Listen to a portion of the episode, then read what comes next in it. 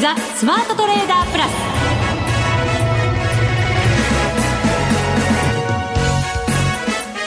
全国のリスナーの皆さん、こんにちは。内田まさみです。この時間はザ・スマートトレーダープラスをお送りしていきます。この方をご紹介しましょう。国際テクニカルアナリスト、福永博之さんです。こんにちは、よろしくお願いします。よろしくお願いします、はい。さて、日経平均株価みっかぶりに反落となりました、はい、下げ幅一時ななひゃくえんを超える場面もあるなど、はい、ちょっとね、嫌な感じの下げになりましたね。本当そうですよね、はい。まああのーまあ、ななじゅうごにち線を超えたあたりのところまでは良かったんですけど、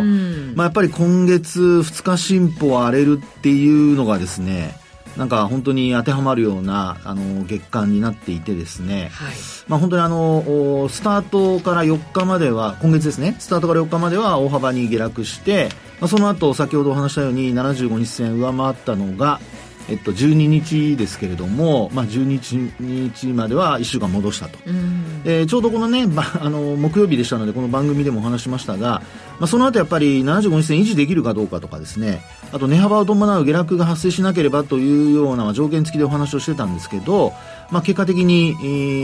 ーまあ、月曜日ですね、これはあの翌週のじゅうろくにちになりますけど、大幅安になって一気に、まあ、その後戻しきれずに下落が続いていると、はい、ですから、まあ、結果やっぱりあのじゅうににちのですね、高値をつけたところからの下落が続いていて、であと、まあ、残念なことにですね、まだあのなんとか、えー、踏みとどまってはいるものの、うん、今月の安値に接近して終えているという。そうですね、よっかが安値ですからね、えーはい。えーまあ、こうした状況からすると、まあ、外部環境のやっぱり影響っていうのは大きいとは思うんですが、ちょっと国内だけでですね、なんとか踏みとどまるというのが、まあ、今のこのここまでの流れを見る限りはちょっと難しくなってきていて、うんまあ、国内の業績発表に対する期待はあるものの、ちょっとこうね、その、まあ、反応があんまり良くないというところですので。そうですね、買われたとしても、はい、その買いが続かないって感じになってきちゃいましたね。そうですよね。なので、まあ、そのあたりをやっぱ今後あのしっかりと見極めていく必要があるというね、そういう局面に来てるかなというところですね。そうですね、外部環境のこれね、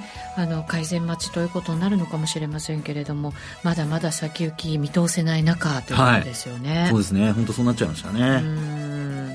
ーん、難しい相場っていやいやいやいや、まあ、簡単すぎるとね、やっぱりね、それこそバブルとか言われちゃいますからね、まあ、確かにそうなんですけどね、えーね、はい、どうしろって話ですよねそこを今日は伺っていこうかなと思いますはい、もちろんしっかりお話しますよ。そして番組後半ではマネックス証券インベストメントストラテジーズ兼マネックスユニバーシティシニアフェローの塚本典弘さんにご登場いただきます。アメリカ株をはじめ、もう金利の話もまた改めてしていきまいただきましょうよ。そうですね、ね、もうね、聞きたいことばっかりそうです、もう聞くは一時の恥、聞かぬは一生の恥。そうです、聞いちゃいましょうはい、はい、ということで後半もお楽しみに。それでは番組進めていきましょう。この番組はマネックス証券の提供でお送りします。スマートトレーダー計画、よーいドン。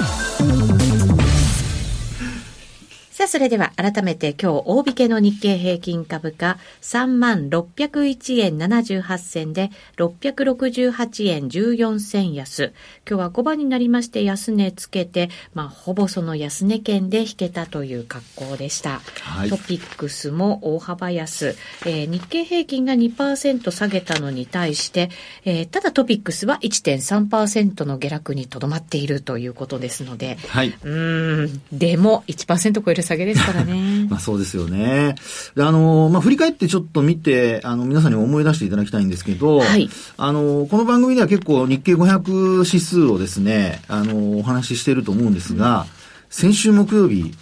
皆さん覚えてらっしゃいますかね。引転した。そうです。パラボリックがね、はい、あの、真っ先に引転したという話をしましたけど、まあ、その後結果的にですね、あの、パラボリックの引転に加えて、えー、なんとこれ、日経ごひゃくはですよ、じゅうがつよっかの安値も大きく下回ってるんですよ。はい、下回りました。ね。うん、ですから、あの、まあ、えー、これまでもそうなんですけど、上場来高値をつけたのもやっぱり日経ごひゃくが先ですし、さんじゅうさんねんぶりの高値の前にですね。で、あと、あの、下落もやっぱり早くなっているっていうことからすると、まあ、あの、先物によってこうね、あの、まあ、上下に変動させられるってことはあるんですけども、まあ、どちらかというとその先物の影響の薄い、ですから現物っていうところで見ると、まあ、この指数の方がですね、えー、日経平均とあとトピックスよりも、だいぶ先行して、まあ、だいぶというほどではないですけども、先行して動いているっていうのが、まあ、今回の結果を見てもですね、はい、お分かりいただけるんじゃないかと思うんですよね。そうですね。現状をよく表しているのが、はい、日経ごひゃくじゃないかと。そうですね。はい、で、あと、その、まあ、あえー、っと、日経ごひゃくが引転した後、トピックスが引転して、うん、で日経平均は踏みとどまってたんですよね。実は今週の初めまで踏みとどまってたんですよ、月曜日まで。トピックスの方が先だったんですね。そうですね。はい。で、その後に今週、まあ水曜日に大幅下落する場面ありましたけども、はい、あ、火曜日ですね、ごめんなさい。火曜日に大幅下落する場面ありましたけども、まあそこで日経平均が引転をしと。これ現物ですよ。はい、現物ね。で、その後今日の下落で、まあじゅうがつよっかの安値に接近、終値の安値に接近していると。で、ちなみにあのじゅうがつよっかの終値ベースの安値というのがさんまんトンでよんひゃくはちじゅうななえんなんですね。はい。ですから、まあ今日は現物市場日経平均ではさんまんとびろっぴゃくいちえんで終えてますので、まあまだちょっとだけ余裕はあるんですけれども、えー、まあそうですね、今晩のやっぱりアメリカ市場の戻りが、反発がこうないと、やっぱり明日も少しですね、週末っていうこともありますし、で、来週はやっぱり、あの、まあじゅういちがつ相場入りということもありますけども、あの、まあ エフオーエムシー なんかもあったりしてですね。そうですね、日銀もありますしね。えー、そうですよね。ということを考えますと、まあ、あの、できれば、まあ週末にこう戻してですね、で、少しでもこう余裕を持って、あの、翌週を迎えたいっていうところだとは思うんですが、はい。まあ、逆に売り方からしますとですね、売ってる人からすると、まあ、もうちょっと下げてくれないかなと。そうですよね。それはもう全然違う意見になりますよね。そうですね。希望も全然違いますよね。えー、そうです。その通りですね。はい。当たり前のことですけども。すみません。あえて代弁する必要はなかったかもしれませんが。あのね、まあ、売ってる人の方が多分少ないと思うんですけども。まあ、そうですね。えー、ということで、まあ、今のそのマーケットそのものは、ええー、まあ、そのじゅうがつスタート、期待されてスタートしたわけなんですけども、まあ、結果的にくがつの中旬にですね、えー、これくがつのじゅうごにちになりますけども、はい、あの、さんまんえんだい、さんまんさんぜんえんだいの高値をつけて、さんまんさんぜんろっぴゃくさんじゅうよんえんというのが取引時間中の高値。で、終値ベースで見るとさんまんさんぜんごひゃくさんじゅうさんえんというのがあったんですが、うん、まあ、そこからですね、株価の方は、まあ、さっきお話しましたように、ふつか進歩でよっかに安値をつけるような、もう本当急落ですもんね。はい。えーという流れなんですよね。で、あともう一つ、あの、気になるところは、うん、まあ、やっぱりあの、アメリカ株の決算が、まあ、少し反応が悪いっていうところでしょうかね。ああ、株価の方がですか、えー、まあ、昨日も、あの、今日の、まあ、一つ下落の要因になったとされているのは、やっぱりあの、ハイテク株、ビッグテックの銘柄の中で、えー、アルファベットですね、Google の持ち株会社のアルファベットが、はい、まあ、あの、予想に届かなかったということから、ね、まあ、売られたということなんですけども。うん、売上もでもね、じゅういちパーセント 伸びてたりとか、はい、戻ってきてはいるものの、一株利益予想に届かずということですごい売られ方しましたね。ね、えー、一時 じゅっパーセント 超えるね、下落率で。えー、まあ、実際の終値でも じゅっパーセント 近い下落で終えてたんですが、下落率で。で、まあ、そういったところに加えて、えー、まあ、ソックス指数だとか、まあ、そういったものも、カバー安と。いうことなんですね。はい。で、あの、ここでですね、ちょっと皆さんに、あの、実はあの、昨日の番組でもですね、あの、マーケットプレスごし、あの、出演させていただいた時もちょっとお話をしたんですが、ザラバ中に、ザラバ中に、はい。はい、実はにひゃくにち移動平均線、うん、これ結構ですね、あの、割り込んでる指標が多いんですよ。うーん。アメリカ？アメリカもそうですし、実はね、はい、世界的に割り込んでるんですよ。あ、そうなんですか？あの、昨日もちょっとお話した部分で、ちょっとだけあの、繰り返しお話しますけども、ええ、欧州ですと、ヨーロッパ圏ですと、まずは ダックス、ダックス エフティーエスイー、はい、エフティーエスイー ですね、うん、それからあと シーエーシーよんじゅう、はい、客キャラント、これ全部にひゃくにち線割り込んでるんですよ。ドイツ、イギリス、はい、そしてフランス、フランス、はい、主要国。主要国。で、あとアジア、うん、上海、それから香港。まあ、中国なんかね、ずっと下げてきてますから、ね。あと韓国コスピー。コスピもね、なんかね、はい、下げてますもんね。えー、で、まあそういったところ、主要の指数っていうのは、まあもう下げてるんですね。はい。で、さらに、あの、まあ、あえー、日本、あ、今度アメリカですね。アメリカで見ると、ニューヨークダウはもう、とっくに下げてるんですよね。とっくに下げてる。はい。はい、にひゃくにち線下回ってるんですよ。はい。で、さらに昨日の下落で、えー、まあ、エスアンドピーごひゃく が割り込んで、うんはい、実はそれまであのふつかかん割り込んでていちにちだけ戻したんですけど、うん、その後また今日あの昨日の大幅安で割り込むとダメだった、はいうん、あとそのお、まあ、にひゃくにち移動平均線付近でですね近辺で動いているのがソックス指数だとか、はい、であとあの国内で言えばあの日経ごひゃくがにひゃくにち線割り込んだりだとかですからね結構いろんな主要指数がにひゃくにち線すでに割り込んでるんですよね。これ、日経平均とトピックスはまだ。まだです。まだ。ま、まだっていうとちょっと語弊がありますけど。いやいや、でも耐え、耐えてる方ですね、世界の中から、ね。いや、もちろんそうですよ。はい。あの、やっぱりですね、ごがつ以降の、まあ、えー、しがつの下旬からって言った方がいいですかね。あの、ウォーレン・バフェットさんが、まあ、来日されて、そこでインタビュー、それからあとね、えー、バークシャー・ハサウェイの株主総会で日本をですね、えー、まあ日本ジャパンっていうのを連呼したとか、はい、世界の注目が集まって株価が上昇したっていうのが、まあ背景にありますので、さんじゅうさんねんぶりの高値をつけたっていうのは日経平均もトピックスも同じなんですけど、まあそういったところまで上昇したっていうことがやっぱりある程度余裕につながっているのかなってところですよね。なるほど。ただそれも近づいている。はい、そうですね。で、あの、今お話しているその指数はすでに割り込んでいるのと、それからあと昨日の下落でそのソックス指数が大幅にこう下落して割り込んで、であとナスダックもですね、総合の方ですけども、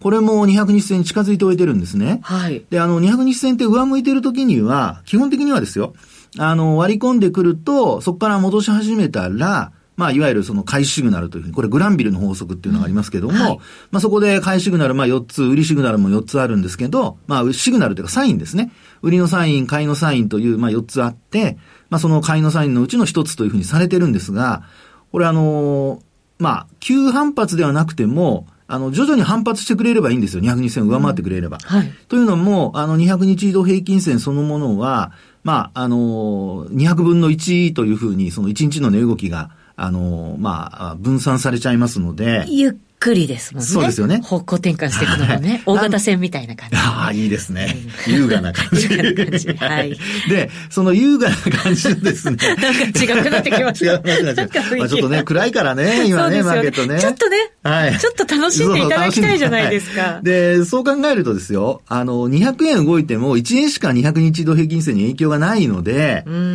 ね、だからにひゃくにち移動平均線でにひゃくえん下げてもいちにちぶんしかならないわけですよ。あのいちえんしか。そうです。そうですよね。そうなんですけど、ね、今日のようにろっぴゃくえん以上下げてもですよ。はい。ね。これにひゃくで割ったらまあそうですよね。ちっいいからもんですよ。そう、そうなんです。というふうに考えると、にひゃくにち移動平均線が上向いてる間に株価が戻ってくれれば何の問題もないというか、まあ、あの、買い場になると。なるほど。おしめになる。ところで、その向きってどうなんですか、今。あ、ですからね、それはね、まだまだ大丈夫。あの、ダウは横ばいです。もうほぼちょっと下向きになるかもしれません。横ばい、はい。はい。ただ、他の指数は、あ、そうですね、ごめんなさい、ヨーロッパはもう横ばいから下向きに転じてます。全部、さん指数ともに。はい。で、アメリカは、あの、ニューヨークダウはほぼ横ばい。横ばい。まあ、ちょっと下向きになりつつ、なりそうな水準。あとは、ソックスだとか、えー、日経ごひゃくはまだ上向きです。上向き。はい。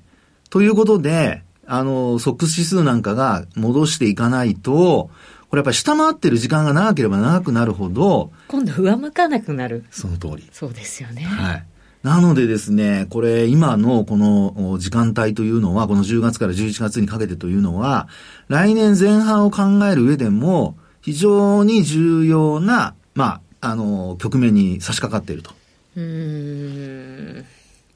そうですね。はい、まあ外部環境が大きいんでしょうけれども。そうですね。なんか、あの、景気敏感株として位置づけられているその日経平均であるとかが、はい、どうなんですかね、これね、保っていて、他はダメっていうのが、はい、どういうふうに捉えたらいいのかなって、こう、こっちからしたら。でも、保っていると言ってもですよ。今日の日経平均のにひゃくにち移動平均線の終わり値って。いや、聞きたくない。いやいやいや、ダメですよ。現実を直視しないと。そうですよね。目を覆ってね、気がついたなってことになったらえらいことですからね。ちゃんと聞いときましょう。はい。はい、ちなみに、はい、今日のにひゃくにち移動平均線の終値で、終値ベースで見ますと、さんまんとびにひゃくはちじゅうななえんごじゅういっせん。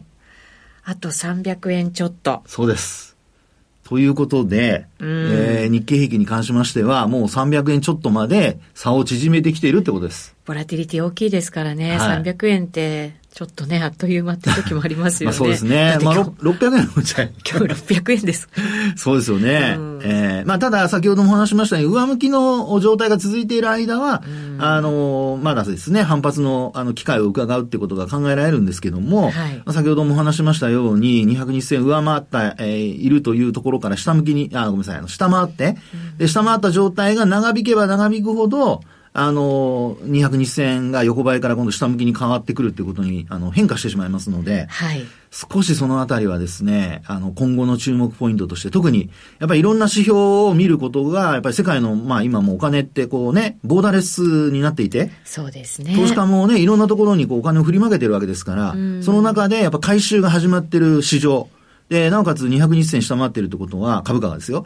にひゃくにちかんの終値の平均価格を下回ってるってことなので、評価差も出てると考えられるわけですよ。そうですね。そういう時ってやっぱり投げが投げを呼びっていうようなね、相場になることも、はい、まあもうちょっと始まってる可能性もね、考えておかなきゃいけないのかなと思ったりもしますけどね。そうですね。ですからまあ投げる前におそらく皆さん他の人たちは回収してるんだと思うんですね。回収してる。はい。で、最後までそういう風な中で、いや戻るだろうっていう風になってる中で戻らなかった時に投げさせられると。うん。だそういう風にやっぱりね、あの、なってほしくないというのかなって、まあ、マーケットもそうですけども、個人の方もそういう風になってしまうと、それこそまた、えー、せっかく下げ止まって反発するときに今度資金がないということになりかねないので、はい、えー、まあ、これまでもお話してますように、やっぱり慎重にね、えー、下げてるからといって、えー、買い向かうのではなくて、やっぱりちょっと、あの、そうしたトレンドだとか、あと、その反発のタイミングだとか、そういったことを見ながら、それではなおかつ、一番重要なのは、これから、あの、まあ、進んでくる決算発表の中身、反応ですよね。はい、まあ、そこを、あの、しっかりと確認しながら、まあ、投資をしていただきたいな、と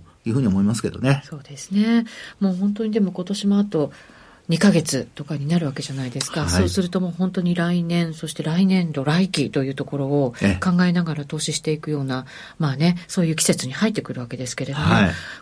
今年よりもやっぱり来年の方が成長率としては低いわけじゃないですかね、そういう見立てですよね。そうですよね。いろんなシンクタンクで出てるものを見ますとね、そうなるとね、はい、やっぱりより慎重に考えていかなきゃいけないっていうふうに思わなきゃいけないのか。そうですね。まあ、その辺ね、あの、まあ、決算発表で株価が上がってくれれば、ある程度余裕を持ってっていうことになるんでしょうけど、はい、まあ、下げた中でそういった状況を迎えるとなると、よりこうね、下げやすくなるっていうことが考えられますので、やはりですね、そういったところの見極めが今後重要になってくるかなと思います。そうですね。はい。決算いいものが出てもね、外部環境あんまり良くないんだと、やっぱり悪くなるんじゃないのこの先っていうね、なんかそういう、あの、懸念みたいなものが湧いてきちゃいますからね。そうなんですよ。疑心暗鬼がね、結果的にマーケットのね、あの、蓋をしちゃうっていうことが考えられますのでね。はい。そこも要注意ですよね。はい、わかりました。ここまでは福永さんに伺ってまいりました。続いては、マネックス証券からのお知らせです。投資家の皆様、マネックス銘柄スカウターをご存知ですか？マネックス銘柄スカウターは、マネックス証券に口座をお持ちの方が無料でご利用いただける日本株銘柄分析ツールです。マネックス銘柄スカウターでは、売上高や営業利益など重要な業績指標を過去じゅっき以上にわたりグラフ表示することができます。自分でデータを整理する手間をかけずに、長期的な視点で企業を分析することが可能です。また、マネックス銘柄スカウターには、じゅうねんスクリーニングという機能がございます。通常提供されているスクリーニング機能は、直近の通期業績や今期の会社予想などを対象にすることが多いのですが、じゅうねんスクリーニングなら過去じゅうねんかんの業績や直近の四半期業績での銘柄選びが可能なので、長期視点で自分に合った銘柄を探し出すことができます。さらに、マネックス銘柄スカウターはスマートフォンへの表示最適化も行っているので、外出先などでも場所を選ばずスムーズに銘柄分析を行っていただけます。また、マネックス銘柄スカウターの活用術もマネックス証券のセミナーやホームページで紹介していますので、ぜひご覧ください。マネックス銘柄スカウターはマネックス証券に口座を開設いただくと無料でご利用いただけます。マネックス証券の口座は無料で開設できます。日本株投資の強い味方、マネックス銘柄スカウターをぜひお試しください。マネックス証券でのお取引に関する重要事項。マネックス証券が扱う商品などには価格変動などにより元本損失、元本超過損が生じる恐れがあります。投資にあたっては契約締結前交付書面、目論見書の内容を十分にお読みください。マネックス証券株式会社、金融商品取引業者、関東財務局長、金商だいひゃくろくじゅうごごう。ザ・スマートトレーダープラス。今週のハイライト。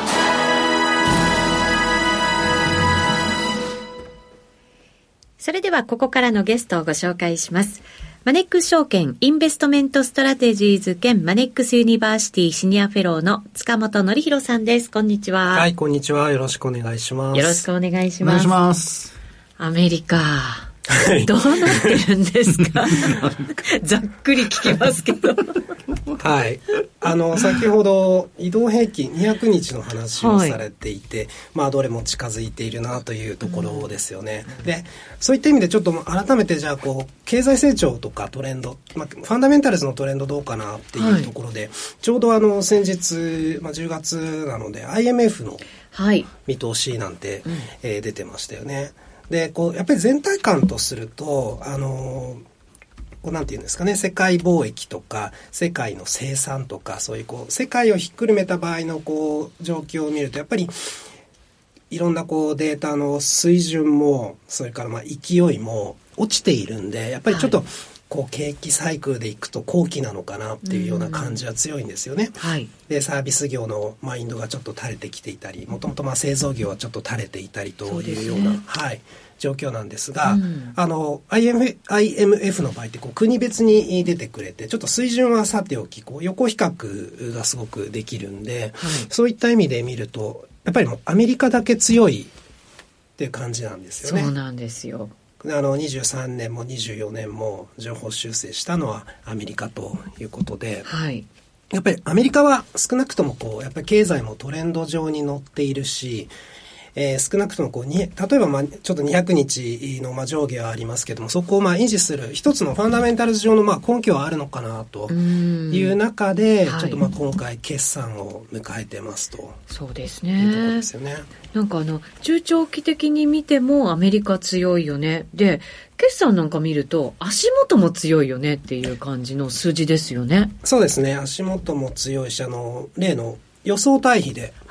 見ても、はいまあ、例年毎度あの上回るのがなな、はちわりいますけれどもありますけれども今回もそれぐらいの出だしの良さであって、うん、ただじゃあ、あのリアクションはどうなのっていうとちょっとまあリアクションはよろしくないと。そうですか。株価の反応、株価ですね、株価の反応があんまり良くない、はい、株価まあちょっと全体が押されているので、はい、あのやっぱり測ってみるとまあ当然ビートした方があのあの決算が上回った方があの当然株価の反応は相対的には良いんですけれどもやっぱりそれでも全体こう上値が重いですねというような感じなんですよね、はい、でちょっと決算であの一つ気になるのは、まあ、決算自体というよりもあのリビジョンですね、うん、アナリストのこう予想が上がるか下がるかっていう部分の強さを表すリビジョンなんか見てると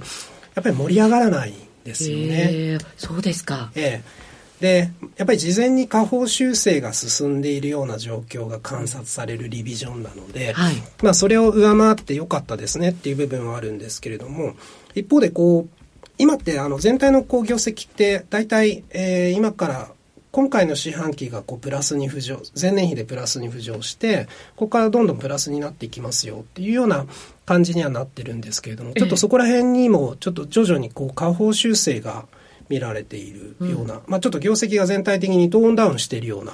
感じはするんですよね。アメリカ企業でもなんですね。そうですね。まあもともとすごく良い伸びっていう前提にあったものがちょっと落ちつつあっておそらくあの金利上昇の影響を織り込み始めて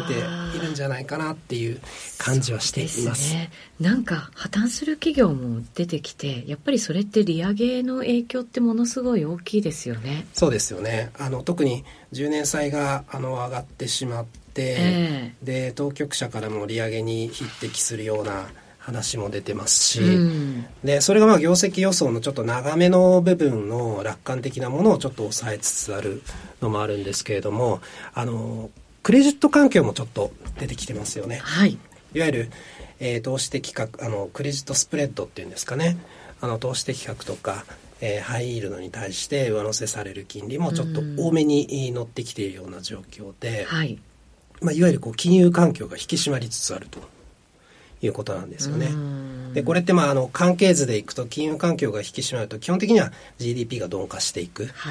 感覚が強いんで、はい、今市地区の ジーディーピー って今日出るんでしたよね。出ます、はいえーまあ、すごく強い数字になると思われる。そうでしょうね。だってあの消費すごい強いじゃないですか。そうですね。こういう売上高単純に見てたとしたって、はい、こころっかげつずっとプラスでね、すごい強い数字出てきていますから。そうです ね, ねあれもあの名目値で見るとものすごくもうトレンドを大きく上回る、まあ、ちょっとインフレ効果もあると思うんですけれども、はい、やっぱり少しぐらい鈍化した方が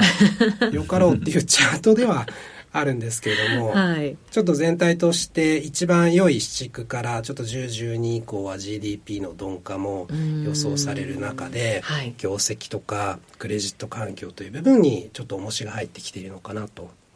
そうか。ってことはじゃあここからはアメリカ株も強いよね、アメリカ企業強いよねばっかりは言ってられなくなるよっていう感じなんですか？ちょっと短期的には一番良いところを過ぎて、過ぎて金利の上昇の影響を見ないといけない。まあでまあ、金利が下がってくれればもちろんそういった部分はあの反転するんでしょうけれども、金利が下がるその材料が景気の鈍化とともに起きるんであれば、やっぱりちょっと株式市場の見方っていうのはもう一回ちょっと精査しないといけないのかなと思うのと、やっぱり